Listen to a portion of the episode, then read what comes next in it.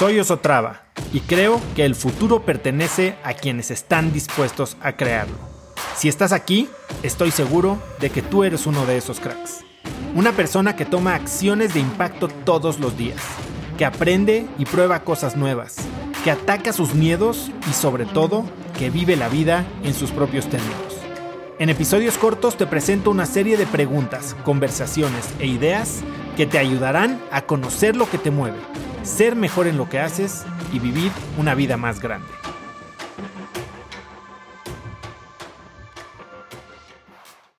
Cuando queremos implementar nuevos hábitos, tomar nuevas prácticas, tenemos que hacer las cosas de una manera más pensada, un poquito paulatina y tampoco sentirnos mal si, si no estamos haciendo el 100% del hábito o de todos los hábitos que leímos en el libro, que escuchamos en el curso, que hace nuestro amigo el perfectito, eh, que, que nos recomendó la nutrióloga. Cuando estamos, vamos a implementar nuevos hábitos, tenemos que hacerlo de una forma paulatina, porque como les digo, a veces queremos tomar de la manguera de un bombero y que sale con una presión y eso hace que sea demasiado y terminamos por tratarle de dar el 110%, terminamos haciendo nada y terminamos tirando todo nuestro esfuerzo a la basura, generando muchísima frustración. ¿Cómo vencer eso?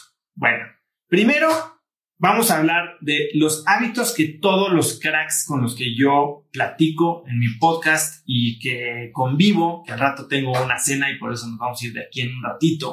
Los cracks tienen hábitos de, de varios tipos hábitos de salud mental, en los que básicamente tienen una rutina que siguen para cuidar la salud de sus pensamientos. Y incluye meditación, incluye lecturas este, constructivas, incluye afirmaciones, visualizaciones, etc. Hábitos de salud física. Ejercicio, respiración, inmersión en hielo, descanso, buen descanso, buena alimentación. Pero además tienen un tercer tipo de hábito, que, ese es el que a mí verdaderamente me, creo que hace que los sientan más diferentes a la gente normal, que es este hábito del aprendizaje. Y son personas que no solo están utilizando sus momentos y se hacen espacio para aprender, leer, eh, ver conferencias, asistir a cursos, sino que también cuando se equivocan, tienen estas prácticas prácticamente instintivas. Si escuchan el episodio de Lorana Ochoa, la golfista que fue número uno del mundo, eh, me lo dice, cuando terminaba una mala ronda, automáticamente regresaba a revisar o a jugar ese hoyo en mi cabeza y revisar el error. ¿Para qué? Para aprender una lección, no para reclamarme el error, sino para aprender de ella. Y de esta manera empiezan a tener este... Eh, interés compuesto de aprendizaje, como me lo ponían por aquí, un 1% eh, de mejora al día.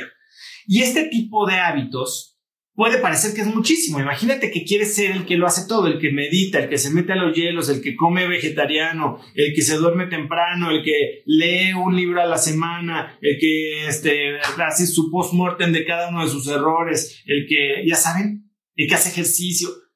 Al final del día nos podemos quemar y por, si, estás en un lugar en el que no haces nada y quieres llegar a esos niveles, puede ser incluso hasta contraproducente. O sea, pensar en estas personas que todo el tiempo están obsesionados por mejorar, que nunca están ni siquiera contentos en donde están, pero quieren hacer tantas cosas que ni siquiera se dan cuenta que están ya perjudicándose, que el, el beneficio no es ni siquiera marginal, sino ya es negativo. Cada esfuerzo adicional genera un retorno negativo. Entonces, podemos estar arriesgando lo máximo por lo mínimo. Ahora, ¿cómo vamos a hacer esto?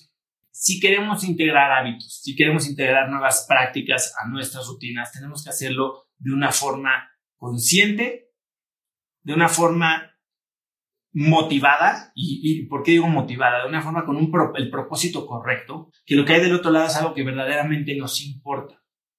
Y tercero, tenemos que hacerlo de una forma estructurada y paulatina. Conecta conmigo en Instagram como arroba osotrava y dime qué te pareció este episodio. Mi meta es inspirar a una nueva generación de hispanos a vivir vidas más grandes. Y si me quieres ayudar a lograrla, lo mejor que puedes hacer es seguirme en Spotify y dejar una reseña en Apple Podcasts para así subir en ese ranking.